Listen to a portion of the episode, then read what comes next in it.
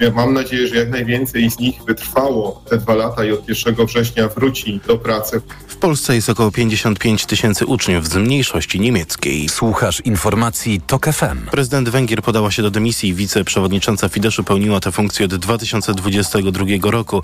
Znalazła się w ogniu potężnej krytyki w związku z jej kontrowersyjną decyzją o ułaskawieniu mężczyzny, który był oskarżony o ukrywanie pedofilii w domu dziecka.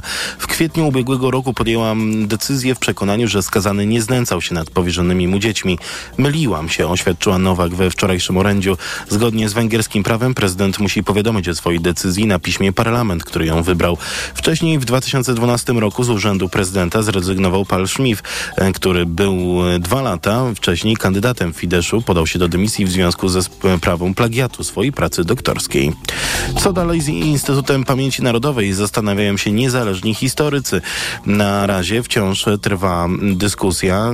Dostał e, Instytut dal pieniądze na dalsze funkcjonowanie, ale jest do niego wiele zastrzeżeń od polityków obecnej większości. Wcześniej było słychać głosy, że trzeba Instytut zlikwidować. Historycy mm, są jednak zgodni. Archiwum IPN musi przetrwać. Anna Gmiterek-Zabocka. Profesor Rafał Wnuk bada historię najnowszą. Nie ma wątpliwości, że tak bogate archiwum jak ma IPN powinno dalej istnieć, choć być może w nowej formule. Ale sama instytucja jest dziś mocno upolityczniona. Przedziwne małżeństwo, które polega na tym, że mamy polityków i urzędników kontrolujących naukę i edukację. Agnieszka Jaczyńska odeszła z IPN-u za dobrej zmiany. Jak mówi dziś, IPN nie jest tym, do czego został powołany. Ostatnie 8 lat to jest dewastacja tej instytucji. I szczerze mówiąc, ja nie wiem, czy jest co ratować. Pod pretekstem restrukturyzacji IPN-u udało się po prostu przeprowadzić rewolucję kadrową. IPN to dziś 600 milionów złotych budżetu i prawie 2,5 tysiąca pracowników. Wśród nich część to osoby o skrajnie narodowych poglądach. Anna Gmiterek-Zabłocka, TOK. Na koniec ważna informacja dla kierowców. Generalna Dyrekcja Dróg Krajowych i Autostrad ostrzega przed mgłą i mrzawką. Zapewnia jednak, że wszystkie drogi krajowe są przejezdnie. Obecnie panują na, pa, pracują na nich cztery jednostki sprzętu do zimowego utrzymania. Kolejne informacje w TOK FM o 11. Teraz prognoza pogody. Pogoda. Przez cały dzień zachmurzenie duże, niemal wszędzie opady deszczu, w górach deszczu ze śniegiem i śniegu. Na północy kraju miejscami mgła ograniczająca widzialność do 200 metrów. Temperatura maksymalna od 3 stopni na Suwalszczyźnie do 9 w centrum i 12 na południu. Radio TOK FM. Pierwsze radio informacyjne.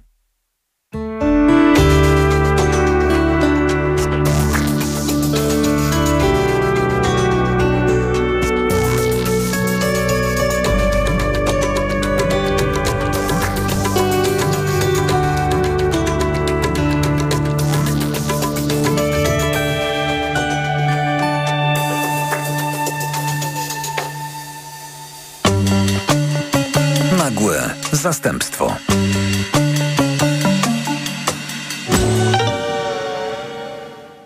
W rozmowie, którą tydzień temu wyemitowałem w tym programie, padła bardzo użyteczna definicja korupcji. Właściwie to jest taka definicja podręczna, taka, którą można sobie schować do kieszeni i stosować w niespodziewanych wypadkach. Korupcja to monopol plus uznaniowość minus odpowiedzialność. Kiedy spojrzymy na rzeczywistość z tej perspektywy, doznamy swoistego olśnienia, którego pewnie wolelibyśmy nie doświadczać. Nagle zrozumiemy, że w tym trybie działają nie tylko instytucje życia publicznego, ale też przedsiębiorstwa prywatne, że właściwie to jest po prostu wszędzie. Dzisiejsza rozmowa dotyczy właśnie tego, choć słowo korupcja nie pada tu ani razu. Pada za to inne słowo, które ostatnio stało się modne, a właściwie skrótowiec. CPK. Centralny Port Komunikacyjny, na który wciąż nie wiadomo ile przeznaczono pieniędzy publicznych, choć przypuszcza się, że trzeba je liczyć w miliardach. Nie wiadomo też na co te miliardy poszły, podobno na zakup terenu. Co więcej, nie wiadomo wciąż, czy to w ogóle ma sens. Wiadomo tylko, że przepala kasę. Bianka Mikołajewska, dziennikarka, która właśnie na opisywaniu korupcji zrobiła sobie prawdziwe nazwisko, napisała niedawno posta, w którym cały szum wokół CPK potraktowała podejrzliwie. Jako zaplanowaną akcję zainspirowaną nie wiadomo przez kogo i w jakim celu, ale bezwzględnie niespontaniczną. Od razu rzuciła się na nią zgraja tak zwanych internetowych publicystów, którzy stwierdzili, że społeczeństwo ma przecież prawo interesować się projektami infrastrukturalnymi, a poza tym jest coraz bardziej wykształcone, świadome, obywatelskie, więc skończmy już z tymi teoriami spiskowymi. Spiskowe czy nie, nawet jeśli Mikołajewska się myli, to jej post pokazuje dziwaczność całej sytuacji. O spółce zwanej CPK wiadomo mało, uzasadnień biznesowych całego przedsięwzięcia brak, więc jak właściwie tu dyskutować, interesować się i zabierać głos? Interesować się tym, że nie wiadomo?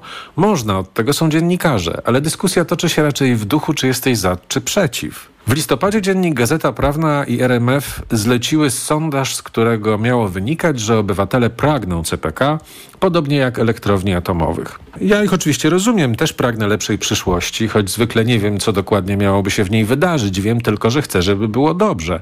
To mniej więcej ten poziom.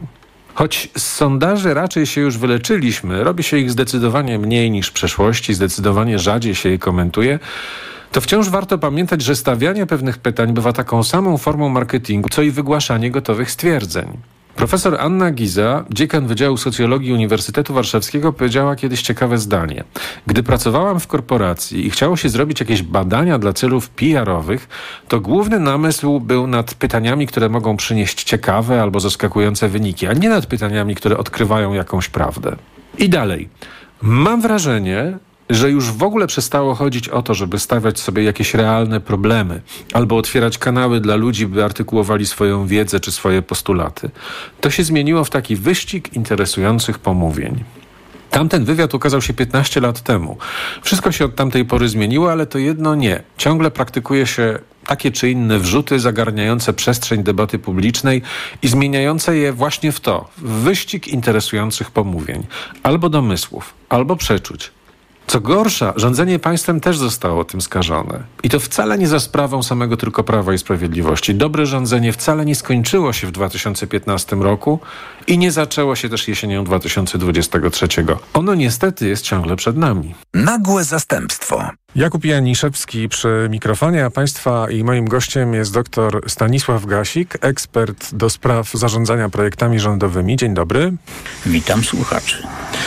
E, zacznijmy może od takiego wskaźnika, który Pan w swoich niektórych publikacjach często przytacza, mianowicie e, wskaźnik efektywności rządzenia w Polsce przygotowywany przez Bank Światowy. W ciągu ostatnich lat on zdaje się zmalał o ponad połowę swojej wysokości z 2015 roku. Czemu tak się stało? To jest pytanie, na które powinien odpowiadać rząd. Ja mogę powiedzieć, y, jakie są składniki tego, tego wskaźnika. To jest kwestia taka jak definiowanie polityk publicznych, niezależność służby cywilnej, jakość tychże polityk publicznych, czy też zbieżność polityk publicznych y, z rzeczywistymi potrzebami społeczno-politycznymi. Aktualna sytuacja wykazana przez Bank Światowy sugeruje, że z tymi obszarami czy też funkcjami w Polsce, w polskiej administracji publicznej jest słabo. Na przykład wydaje się, że w Polsce w ogóle nie ma systemu zarządzania politykami publicznymi. Polityka publiczna jest podstawowym elementem zarządzania państwem i w szczególności programy publiczne. Program publiczny to jest e, operacjonalizacja właśnie polityki publicznej. Polsce... Spróbujmy to jakoś wytłumaczyć takim językiem dostępnym dla słuchacza.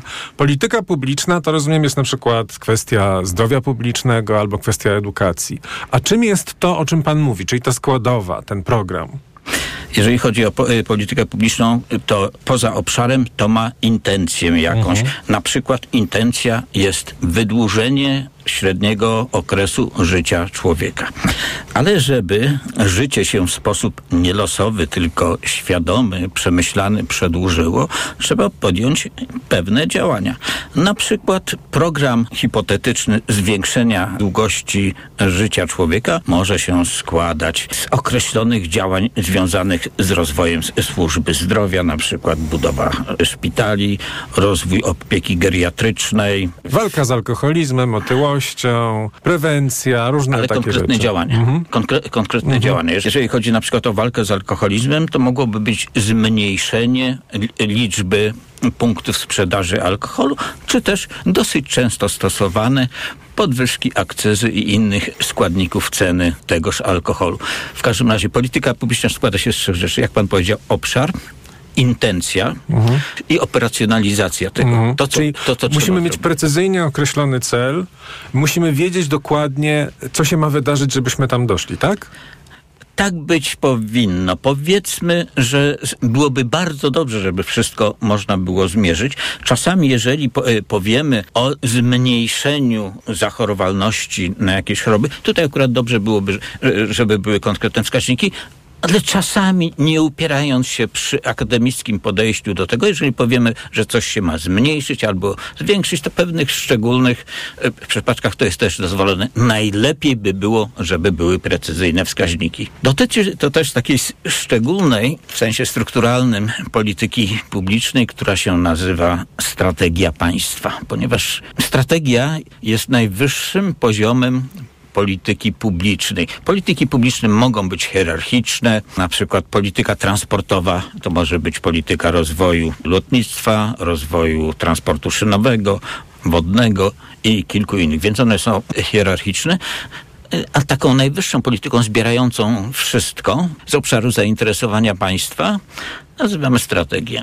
Strategia, czyli, e, no właśnie, taki rodzaj, ja bym to może zaryzykował, dokumentu, choć e, zwykle to nie, nie o dokumenty chodzi, tylko o pewien sposób działania. Bardzo dobrze. E, niemniej jednak. Z tą drugą wagą. Tak, ale, ale ja jednak wrócę do, do, do pewnych jakby um, określeń, czy tytułów, czy nazewnictwa, które kolejne rządy stosowały, jak na przykład strategia odpowiedzialnego rozwoju. I teraz jak one zwykle powstają w Polsce? Czy, co je charakteryzuje? Bo pan jest jednak wielkim krytykiem tego rodzaju strategii, pisanych przez polskie rządy. Mamy jedną główną strategię, strategię właśnie na rzecz odpowiedzialnego rozwoju. Tam jest dziewięć chyba strategii dziedzinowych niższego poziomu. Strategia transportu, obronności, edukacji i kilka innych. Jaki jest kłopot z ich definiowaniem? Pokazuje realizacja. Te strategie są definiowane z udziałem ekspertów dziedzinowych, na przykład eksperci do spraw e, transportu. Ale to zdecydowanie nie wszystko. Tak jak istnieje umiejętność e, czy też wiedza o ekonomii czy rachunkowości, która jest niezależna od dziedziny, tak samo istnieje wiedza dotycząca zarządzania strategicznego, która mówi, że dobrze sformułowane strategie muszą mieć pewne swoje cechy. Więc przy definiowaniu tychże strategii, zgodnie z moją wiedzą, która nie jest kompletna, do definiowania strategii zaangażowano ekspertów, którzy zresztą w większości mieli określone nastawienie polityczne to wolno. Wolno, do tego to służy. Rządy oczywiście mają prawo definiować swoje polityki, ale jest drugi element. Powiedzieć, że ma być lepiej, to nie jest zdefiniowanie strategii. E, strategia tak jak powiedzieliśmy, to jest wyższy poziom polityki. Strategia musi mieć obszar zastosowania, intencje, sposoby działania, to może być czasami delegowane na, na, niższy poziom, a nawet powiem więcej, musi być delegowane na, na niższy poziom zarządzania, po to, żeby to było wszystko spójne i przemyślane i wykonywalne i jeszcze jedno kontrolowalne. Strategia to jest zbiór działań. Papier to jest dokumentacja podjętych decyzji. W ogóle każdy, każdy papier związany z zarządzaniem ma sens w dwóch przypadkach. Wtedy, kiedy to jest dokumentacja decyzji, lub wytłumaczenie tych decyzji. W zasadzie. E... Czy rzeczywiście tak jest odnośnie tych strategii, które były w Polsce pisane? Przede wszystkim, jeżeli chodzi o strategię na rzecz od, odpowiedzialnego rozwoju, Zdecydowanie w bardzo wielu miejscach brakuje precyzyjnych sformułowań, kryteriów oceny stopnia osiągania celów w całej strategii na rzecz odpowiedzialnego rozwoju 38-milionowego państwa jest 76 kryteriów, 76 wskaźników. Co więcej, one są zdefiniowane, jeśli dobrze pamiętam, dla poszczególnych lat, ale najczęściej one są zdefiniowane dla roku 2020. Żeby można było coś zrobić skutecznie, musi być instytucja odpowiedzialna za realizację tego. Ale odpowiedzialna w jakim sensie? Kontrolująca? Zaraz będę. Tak, tak. Tak, definiująca i kontrolująca. Definiowanie strategii powinno się zacząć od stworzenia właśnie tego dokumentu, podjęcia decyzji, żeby być bardziej, bardziej precyzyjnym, w taki sposób, żeby to było spójne wewnętrznie, żeby było mierzalne, bardzo dobrze to jest zorganizowane w Stanach Zjednoczonych. Tam jest instytucja, która się nazywa Office of Management and Budget. To jest element biura wykonawczego prezydenta. To tam działa w ten sposób. Każda instytucja publiczna, która definiuje strategię, musi przysłać propozycję tejże strategii do Office of Management and Budget, gdzie to jest weryfikowane pod względem formalnym. Jeżeli na przykład ma się zmniejszyć zachorowalność na określoną chorobę, jaka tam jest modna ostatnio, grypa, niech, niech jej będzie, ma się zmniejszyć z 10% w społeczeństwie. To, to są liczby. Tak, jasne, oczywiście. na przykład za 5 lat do 6%.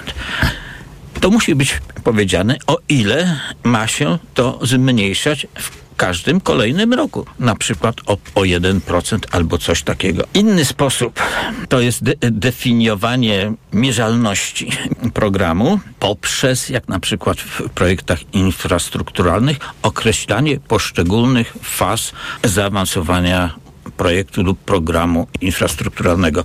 Za dwa lata zbudujemy 300 kilometrów autostrad, za trzy lata 350 i tak dalej, i tak dalej. Muszą być takie wskaźniki, żeby to zostało zaakceptowane przez Office of Management and Budget. Przepraszam jeszcze. Okej, okay, ale dobrze. Jeżeli y, ktoś jest, jeżeli jesteśmy poza tymi wskaźnikami, to znaczy, jeżeli się okazuje, że w danym roku nie zbudowano 300, nie wiem, kilometrów autostrady, albo e, redukcja zachorowań na grypę nie postępuje zgodnie z tym, co sobie zamierzyliśmy, co się wtedy dzieje? Tak. Jeszcze tylko e, dodam, przepraszam, taki, takie jednostki jak Office of Management and Budget nazywają się, i to ogólna e, nazwa klasy takich instytucji, to się nazywa Cabinet Implementation Unit, jednostka wdrożeniowa rządu. To nie jest nadrzędne względem ministerstw, tylko w pewnym sensie równolegle. Jest premier, który ma te swoje ministerstwa, on tam wydaje polecenia, na przykład poprzez strategię, ale kontrolowanie tego, to prawdę mówiąc, jest y, uciążliwa codzienna praca. Najważniejsze programy są kontrolowane co kwartał. Niektóre co, co pół roku, niektóre. To nie jest praca polityczna, to jest praca codzienna. Wracając do pana redaktora pytania, co się dzieje, jeżeli... No jesteśmy poza planem, tak, poza tak, tymi tak, zamierzeniami. Zwrócić uwagę, że e, poza planem można być w dwie strony. Prawda? Może być lepiej albo gorzej. Tak, jeżeli jest gorzej, oczywiście należy przeanalizować powody, ale podmiot odpowiedzialny za to otrzymuje polecenie opracowania planu naprawczego. Mhm. To jest element czegoś takiego, co się nazywa zarządzaniem efektywnością. Ogólna zasada jest taka, że działania powinny być pod, pod kontrolą. Jeżeli coś idzie lepiej, to znaczy, że należy zmodyfikować strategię albo politykę, to czego to dotyczy, żebyśmy wiedzieli, czego tam będziemy się trzymać. No i jeszcze jest kwestia okazji i zagrożeń.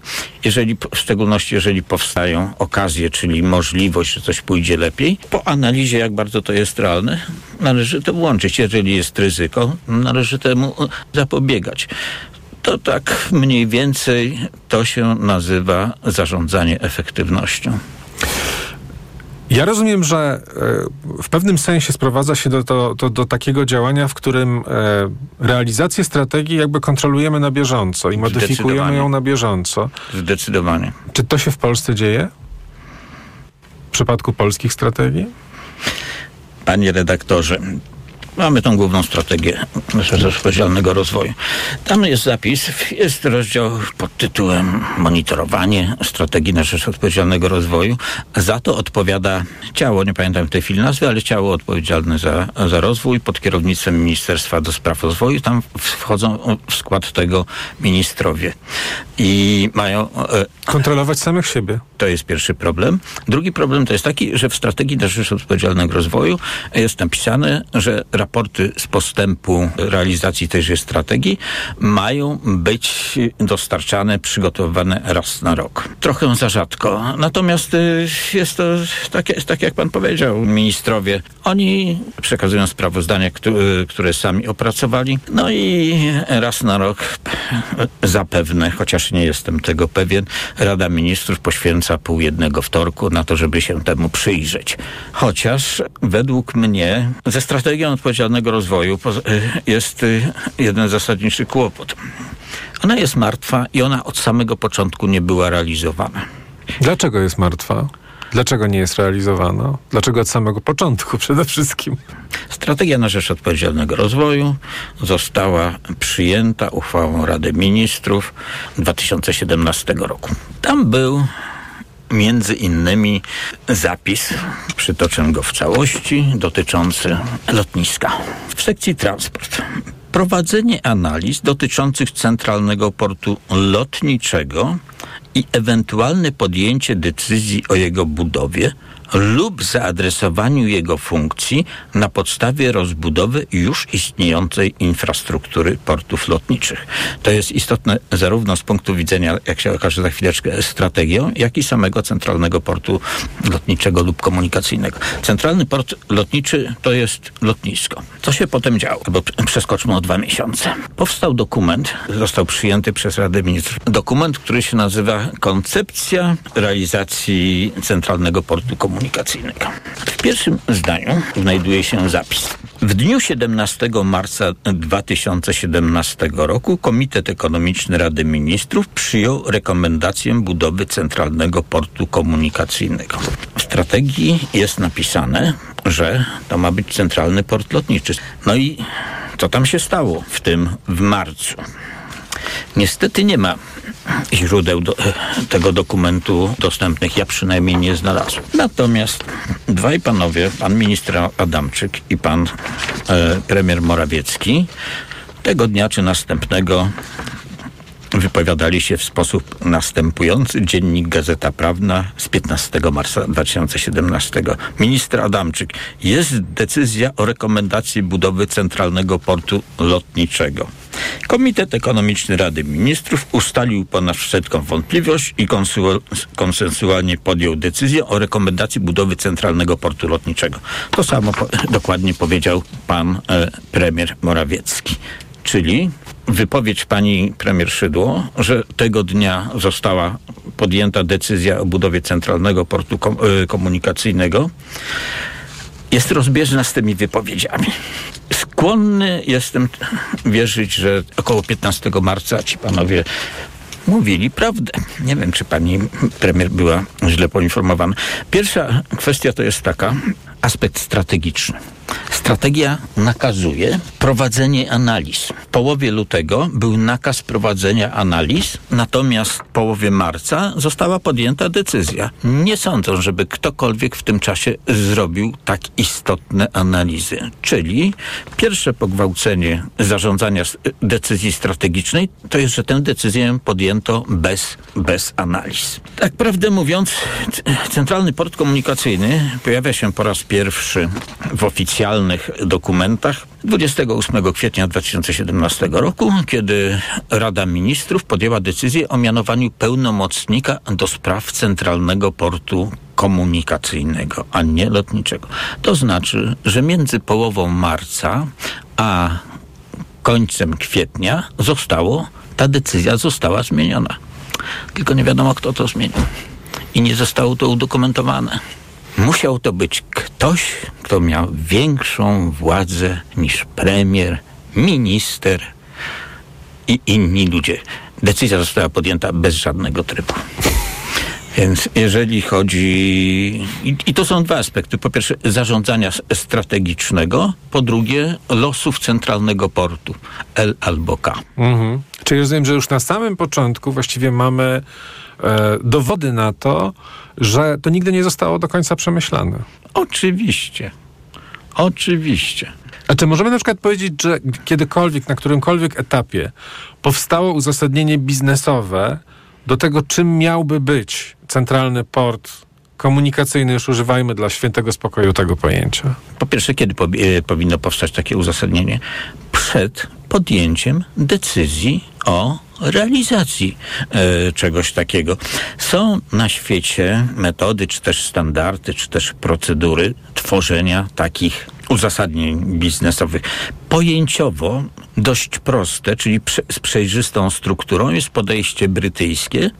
Tam jest, y, obowiązuje dokument, który w skrócie nazywa się Green Book, tak jest nazywany, a to tytuł pełny jest chyba Guide to Effective Preparing Business Cases i to dotyczy nie tylko projektów, ale w zasadzie każdego wydatku publicznego powyżej pewnego poziomu. Tam wymaga się żeby wydatek został zatwierdzony, przedstawienia pięciu składowych uzasadnień. To jest tak. Pierwsze to jest uzasadnienie strategiczne. To znaczy, że dany wydatek jest zgodny ze strategią w obszarze, w którym występuje. Przed chwileczką powiedzieliśmy, że jeżeli chodzi o centralny port komunikacyjny, nie jest to zgodne ze strategią na rzecz odpowiedzialnego rozwoju, bo tam był centralny port lotniczy. Drugie to jest uzasadnienie ekonomiczne. Ekonomiczne to jest przedstawienie i wykonanie bilansu korzyści kosztów, strat z danego wydatku, czy też e, z, danego projektu. Na ten temat jest, głównie na ten temat prawie, e, w tej chwili dyskusja się toczy o tym, czy tam będziemy mieć e, odpowiednio dużo pasażerów, czy odpowiednio dużo cargo, czy ludzie będą latać do Ameryki, czy nie będą latać, ile trzeba samolotów, ile to będzie kosztować. Tutaj w tym punkcie też się mieszczą kwestie kwestie ekologiczne na przykład, które trzeba uwzględnić. W pewnym sensie, czy to warto robić? Załóżmy, że doszłoby się y, do wniosku, że warto, ale jest jeszcze do tego trzeba dodać kwestię kosztów. Kwestia kosztów jest wyodrębnioną częścią uzasadnienia biznesowego. Jakie będą koszty? Skąd będzie finansowanie? To są przede wszystkim y, takie rzeczy. Czwarte to jest uzasadnienie komercyjne. Nawet jakbyśmy pie mieli pieniądze, a nie znalazłby się nikt na rynku do wykonania, to no, raczej nie ma sensu. I piąte to jest, czy będziemy potrafili to zrobić. Zasadniczą umiejętnością potrzebną do realizacji tak wielkich projektów jest umiejętność robienia tak wielkich projektów.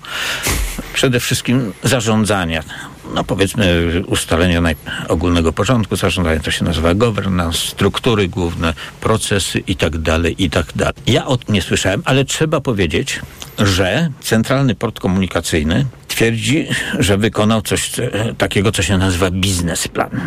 Nazwa jest zbliżona, odnosi się do tego w swoim raporcie Najwyższa Izba Kontroli, ale to nie jest, po pierwsze, to nie jest dostępne publicznie, więc ja na przykład nie mogę się wypowiedzieć, co, co to jest. Mam podejrzenie, że tu chodzi o sposób działania spółki CPK, bo chyba taki jest zresztą tytuł. Jaka tam jest zawartość? Tego nie wiem. Zresztą jest istotne, już po zmianie władzy Centralny Port, spółka Centralny Port Komunikacyjny opublikowała dokument Przegląd osiągnięć za lata 2017-2023 być może nie osiągnięcia tam są, wszystko jedno. Tam nie ma wymienionego e, dokumentu biznesplan, chociaż w, du e, w dużej części są wymieniane e, różne inne dokumenty, więc ja nie, nie wiem, czy program ma uzasadnienie biznesowe, czyli czy wiadomo po co robić ten program. Jest jeszcze jedna rzecz, która zapewne wynika z tego, co powiedziałem, ale trzeba ją podkreślić. To musi być dokument rządowy podpisany przez e, odpowiednią osobę. To u nas dyskusja o uzasadnieniu biznesowym to jest tak, jeden pan powiedział, że to się opłaca, a drugi się nie opłaca. Jeden mówi, że, że to zwiększy naszą rolę w komunikacji i tak dalej, i tak dalej, a inni twierdzą, że to jest o, o wiele e, za drogie. Taka dyskusja powinna być, działem ekspertów przede wszystkim, ale społeczeństwo też ma absolutnie pełne prawo ale ja rozumiem, że powinien być jakiś kres tej dyskusji, powinno nastąpić jakieś rozstrzygnięcie, o, powinny nastąpić jakieś wyliczenia. Oczywiście, oczywiście. Powinien być, to jest to, co tutaj trwało miesiąc, tak, w takim równoległym, równolegle realizowanym projekcie Western Sydney Airport, który jest w miarę równolegle realizowany, to trwało od pewnego października do pewnego grudnia. Najpierw eksperci rządowi opracowali coś takiego, wyłożyli to do, do dyskusji. No i została w końcu podjęta mm, decyzja o realizacji. Czyli około dwóch miesięcy. Nie, przepraszam, do, do następnego roku, kilkanaście miesięcy. Kilkanaście miesięcy. Od Tak. października do grudnia następnego E, roku. Lub od grudnia do października, ja dokładnie nie Mhm, pamiętam. rozumiem. Było to kilkanaście miesięcy. To jeszcze na, do, dopytując o centralny port. Ja rozumiem, że jesteśmy w takim punkcie, kiedy właściwie nie tylko w całej tej dokumentacji panuje bałagan, ona jest pełna luk, to w zasadzie jesteśmy cały czas w punkcie wyjścia, jeśli chodzi o e, pytanie o sam, samą sensowność tego projektu. Czy się mylę? Tak jak powiedziałem przed chwileczką, sensowność lub jej, jej brak jest artykułowana w wypowiedziach przedstawicieli obydwu stron. Pan Chorała mówi, że to się bardzo opłaca. Pan Serafin mówi, że to się zupełnie nie opłaca. W każdym razie nie znam takiego dokumentu, który by y, to opisał. Jest, jest kłopot zresztą z dokumentacją Centralnego Portu Komunikacyjnego, ponieważ spółka jest bardzo niechętna do dzielenia się y, tymi, tymi do, y, dokumentami. Więc nie wiadomo. Ale to, to są nasze pieniądze, ewentualnie nasze zyski, więc to powinno być y, przedstawione. Jako informacja publiczna. Bezwzględnie. Bezwzględnie. I nie tylko ile, ile zarabiają ci przedstawiciele rządu, to jest sprawa drugorzędna, tak między nami, ile oni tam zarabiają. Powinni zarabiać słusznie, ale za dobrą pracę. No natomiast zasadnicze to jest, y, ile to będzie kosztować i ile będziemy z tego mieli. Ile to będzie kosztować, to się waha od 30 do 300 miliardów. Wedle strony, y, wedle strony rządowej. Z czego to wynika? Przejdziemy o jeden krok dalej, mianowicie do ustawy o Centralnym Porcie Komunikacyjnym. Tu sobie pozwolę zacytować, żeby być. On jest. Co mówi ustawa o Centralnym Porcie Komunikacyjnym? W punkcie 2.1 jest zdefiniowane pojęcie dokument wdrażający.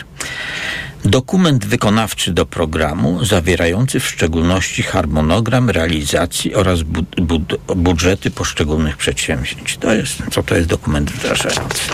No dobrze, ale jest poza, poza tym, to jest ważne, żeby to dokładnie cytować. Spółka celowa, artykuł 12.2. Realizacja programu przez spółkę celową następuje zgodnie z dokumentem wdrażającym. To znaczy, żeby realizować program, czyli jakiekolwiek jego prace, musi być dokument wdrażający, który zawiera harmonogramy i budżety. Dokument taki powstał. I z tym, że jest kłopot. Nawet powstały mm, dwa takie dokumenty. Pierwszy powstał na okres od roku 2020 do roku 2020. Już po, po, po wyborach powstał drugi taki dokument na lata 2024-2030. To wcale nie musi być koniec. I nie będzie na pewno w tym, w tym czasie koniec e, te, tego programu. To znaczy, a tu jest, nie ma żadnych ograniczeń, nie ma, po, e, nie ma podziału na etapy, nie ma, Mhm. nie ma Tak nic, nic takiego. Jest powiedziane, mają być harmonogramy budżety wszystkich przedsięwzięć. Nie zostało to zrobione. Nie zostało to zrobione. W tej chwili wydawanie pieniędzy, zgodnie z moją opinią, lub zgodnie z tym, co czytam i co rozumiem, tak. jest niezgodne, niezgodne z prawem. Nie było, nie było prawa do wydawania pieniędzy. Spółka nie spełniła wymagań. Zrobię dygresję. Jak, jak mogło to by być? Dopuszcza się ogólności podział w dobrze zorganizowanych państwach, dobrze funkcjonujących na e, fazy czy etapy. Jedni twierdzą, że wszystko jedno. Różne tam mają, mogą być zależności między fazami i etapami. Można to podzielić na fazy, ale warunek jest taki. Koniec fazy musi przynieść korzyści dla społeczeństwa. To znaczy, nie może być tak, że zrobimy, z, zrobimy fazę polegającą tylko na zaplanowaniu. Z samego planu ani pan, ani ja, ani nikt nic z tego nie będzie miał. Nie, będzie, nie będziemy używać planu jako latającego dywanu, prawda? Więc można podzielić na fazy pod warunkiem, żeby, żeby one się kończyły e, konkretnym produktem. Może budową linii szybkiego, e, szybkiej kolei Y, może budową lotniska z jednym pasem i z jakąś ograniczoną infrastrukturą, czego mogliby ludzie, co można byłoby używać może tam można kolej później dociągnąć. Nie wiem, może mhm. można, mm. może nie tak. można. W każdym razie zasada jest taka. Można podzielić na etapy pod warunkiem, że efekty tych etapów są przydatne i wiadomo, jaką korzyść z tych pieniędzy społeczeństwo będzie miało. będzie miało. Tutaj, no. Jak to się wszystko, to co teraz mówimy o centralnym parcie komunikacyjnym, jak to się ma do tej strategii? Co to, on, to, to też o niej opowiada?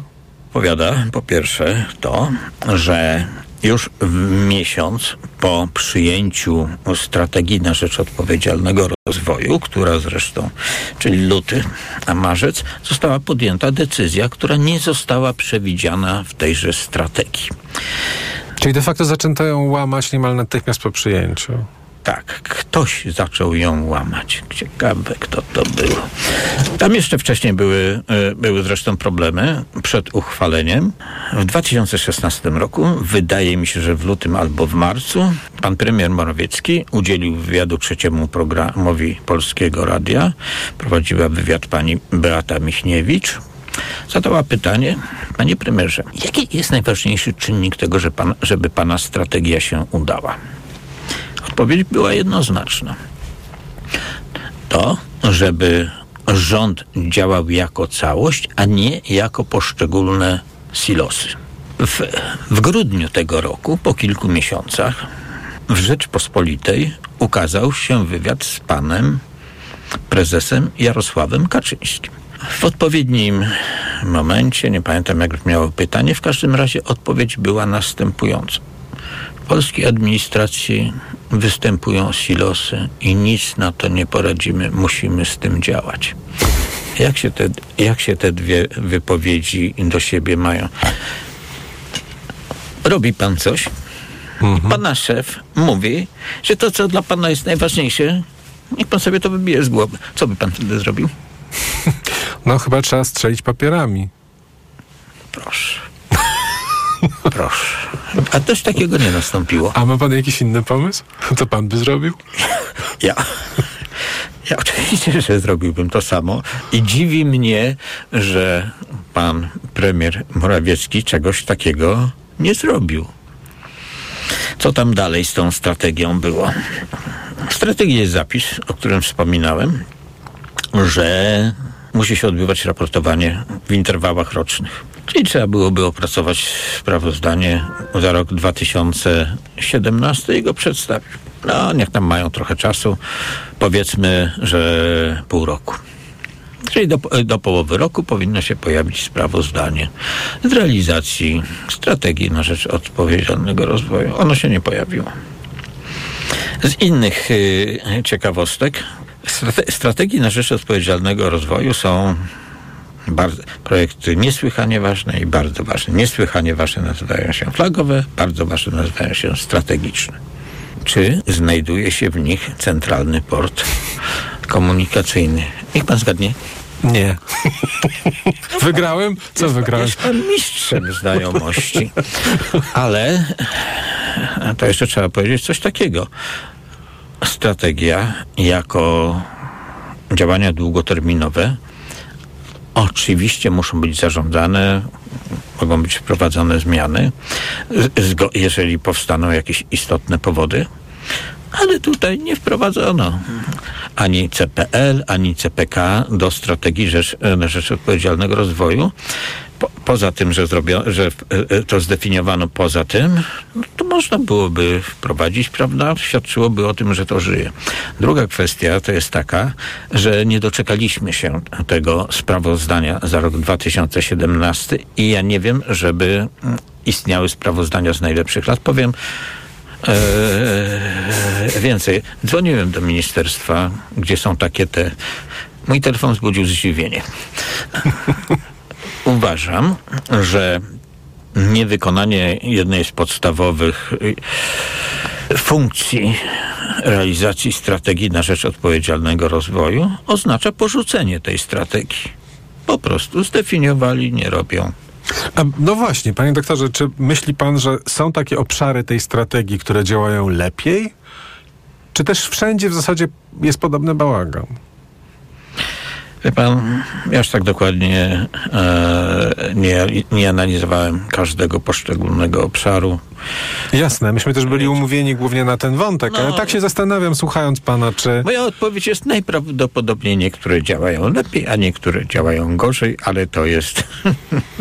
Ale, rozumiem, ale to jest bardzo ogólna heurystyka, a nie jest związana z moją wiedzą.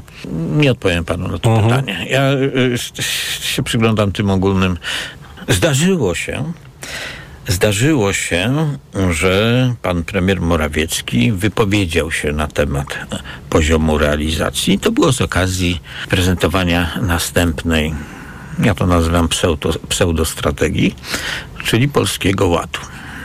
No i tam są oczywiście same pochwały na ten temat.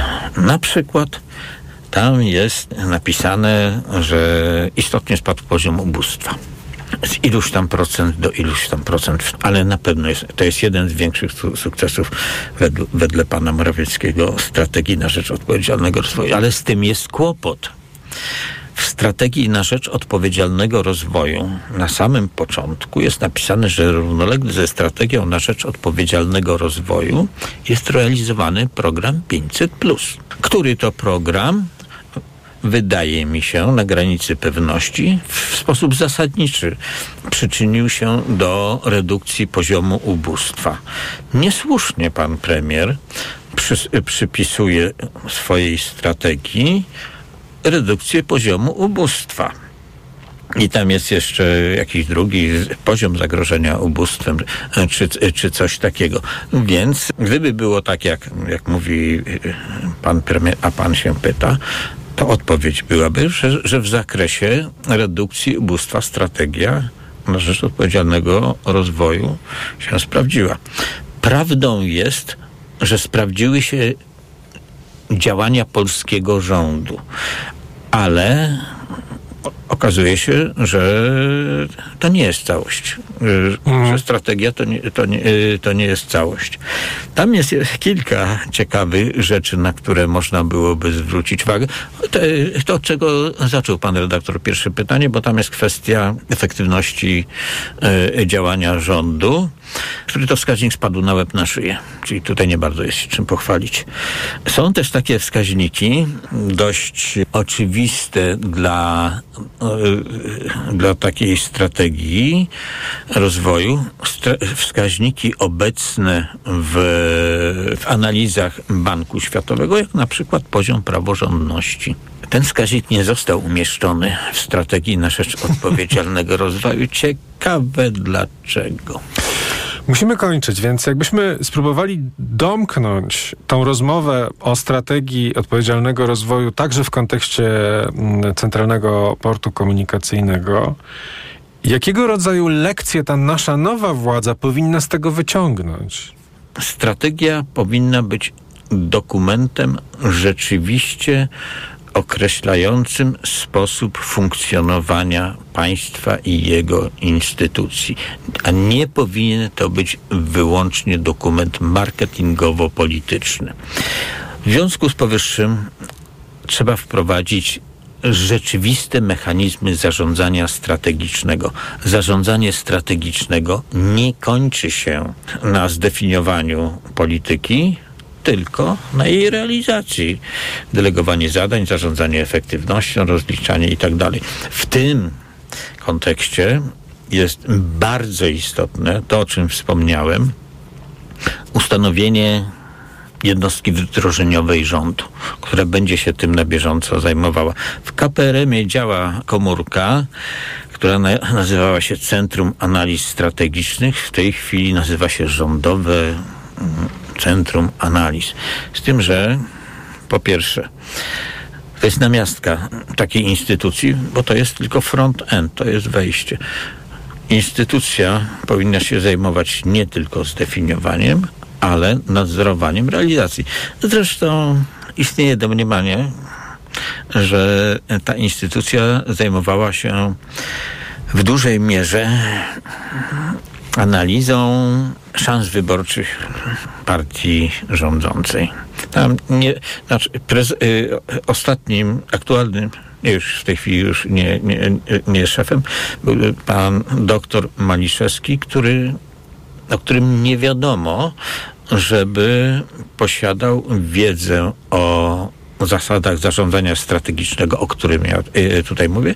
Natomiast on jest praktykującym psychologiem społecznym, do czego służą psychologowie społeczni. Poprzedni, niestety już nie żyjący świętej pamięci, już e, był troszeczkę bardziej mm, specjalistą, ale on był specjalistą od polityk społecznych. Często utożsamia się polityki publiczne z politykami społecznymi, ale na przykład polityka, polityka zbrojeniowa też jest polityką publiczną. Polityka rozwoju sportu też jest polityką e, publiczną, a nie tylko polityka welfare, mm. jak, jak to tam się nazywa, dobrobytu, tak? E, rozwoju dobrobytu. Na, natomiast tam szefem powinien być człowiek, który wie, co to jest zarządzanie strategiczne i, no on musi mieć oczywiście mm, skrajne wsparcie ze strony, ze strony premiera, żeby mieć pewnego rodzaju władzę nad, nad, nad resortami. Bo nie każdy lubi, jak przychodzi mu jakiś, jakiś człowiek i, i, każe, i każe mu się tłumaczyć. Zdefiniowanie rzeczywistego zarządzania strategicznego w powiązaniu z instytucją lub instytucjami służącymi właśnie do tego.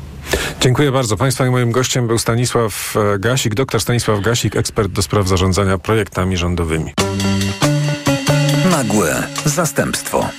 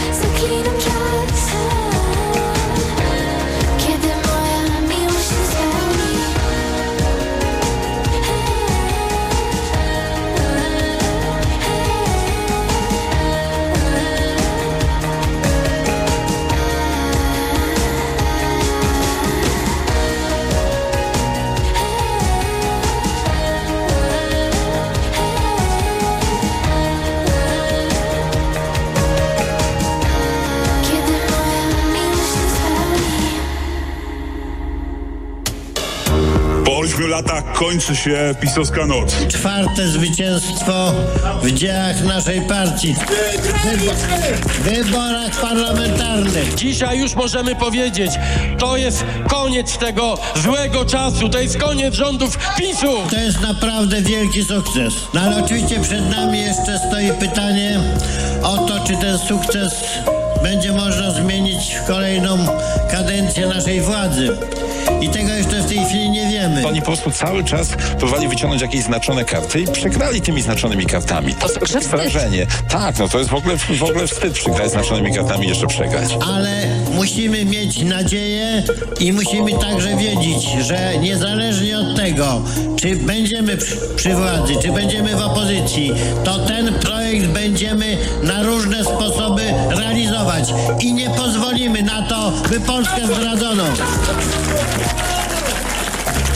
To jest jeden z najpiękniejszych dni polskiej demokracji. Nie mam co, żadnych wątpliwości. Radio TOK FM. Pierwsze radio informacyjne. Posłuchaj, aby zrozumieć.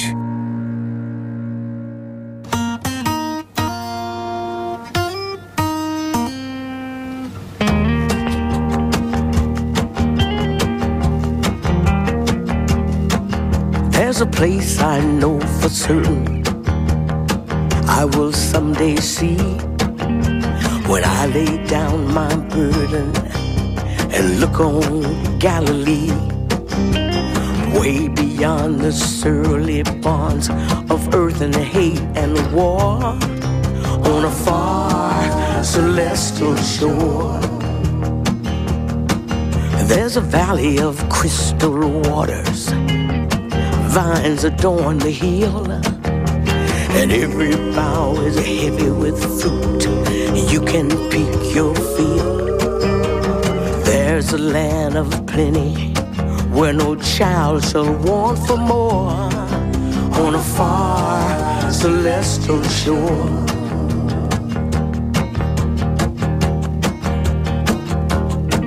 And I'll know such jubilation, joy and exaltation when I see my Lord. There's a choir and congregation. Ooh, how sweet the sound.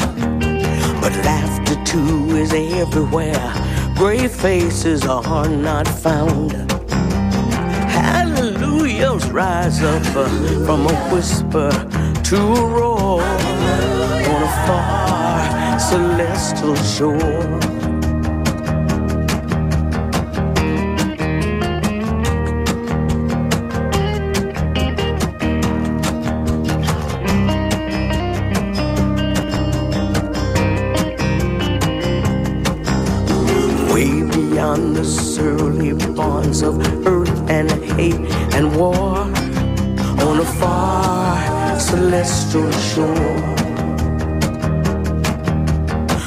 There's a land of plenty where no child shall want for more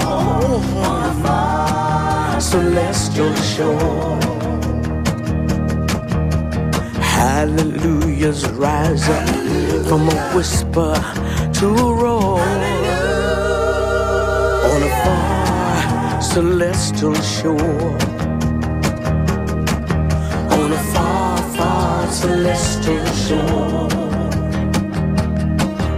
On a far celestial shore. Autopromocja. Stok FM Premium możesz słuchać wszystkich audycji radiowych i podcastów internetowych Tok FM. Bez reklam, w dowolnej kolejności, o dowolnej porze. Zawsze, gdy masz na to czas i ochotę. Tok FM Premium. Więcej niż radio. Szczegóły oferty znajdziesz na tokefm.pl Autopromocja. Reklama. RTV Euro AGD. Czyszczenie magazynów w euro. Wielka kulminacja produktów w przecenie. Kulec Samsung. 65 cali. 4K. Najniższa cena z ostatnich 30 dni przed obniżką to 5299. Teraz za 4999 zł. I aż 30 razy 0% na cały asortyment. Z wyłączeniem produktów Apple. I do czerwca nie płacisz. RRSO 0%. Promocja ratalna do czwartku. Szczegóły i regulamin w sklepach i na Czas je zobaczyć. Nowe Volvo EX30 już w salonach. Kompaktowy SUV już od 169 900 zł brutto i w leasingu 105%. Odwiedź autoryzowany salon Volvo i zobacz Volvo EX30. Tematem dnia jest ból ucha. Jak sobie z nim poradzić? W aptekach jest wiele produktów, ale tylko Lix z lidokainą działa w dwie minuty. Dwie minuty? Naprawdę? Tak, dwie minuty i po bólu. Lix to jedyne krople do uszu z lidokainą, które działają dwutorowo. Glicerol zmniejsza obrzęk, a lidokaina błyskawicznie łagodzi ból ucha. Czy Lix można stosować u dzieci? Krople Lix można stosować nawet u maluszków od szóstego miesiąca życia. Lix. Błyskawiczna ulga w bólu ucha. Szukaj w aptekach. To jest wyrób medyczny. Używaj go zgodnie z instrukcją używania lub etykietą. Lix łagodzi ból oraz wspomaga leczenie stanów zapalnych ucha. Producent Emergofarm spółka z OSPK. Podmiot prowadzący reklamę Adamet Pharma S.A. Walentynki w Media Expert. Przeceny na walentynki w Media Expert. Na przykład słuchawki nauszne JBL z aktywną redukcją szumów. Najniższa cena z ostatnich 30 dni przed obniżką 329 zł 99 groszy. Teraz za jedyne 249 z kodem rabatowym taniej o 80 zł. Walentynki w Media Expert. Tu włączamy niskie ceny. Rodzinny posiłek to przyjemność. Dlatego kiedy starsza osoba ma problemy z apetytem, podaj jej Appetizer Senior. To suplement diety, który zawiera wyciąg z owocu kopru wspomagający apetyt i wspierający trawienie. Appetizer Senior. Aflofarm. Vitrum D3 przedstawia. Idzie zima. Wraz z nią plucha. Zaraz będzie zawierucha. Nie wiem, czy to dzień, czy noc. W pracy się zawijam w koc. W koło wszyscy wciąż kichają i wirusy rozsiewają. A prognozy bezlitosne.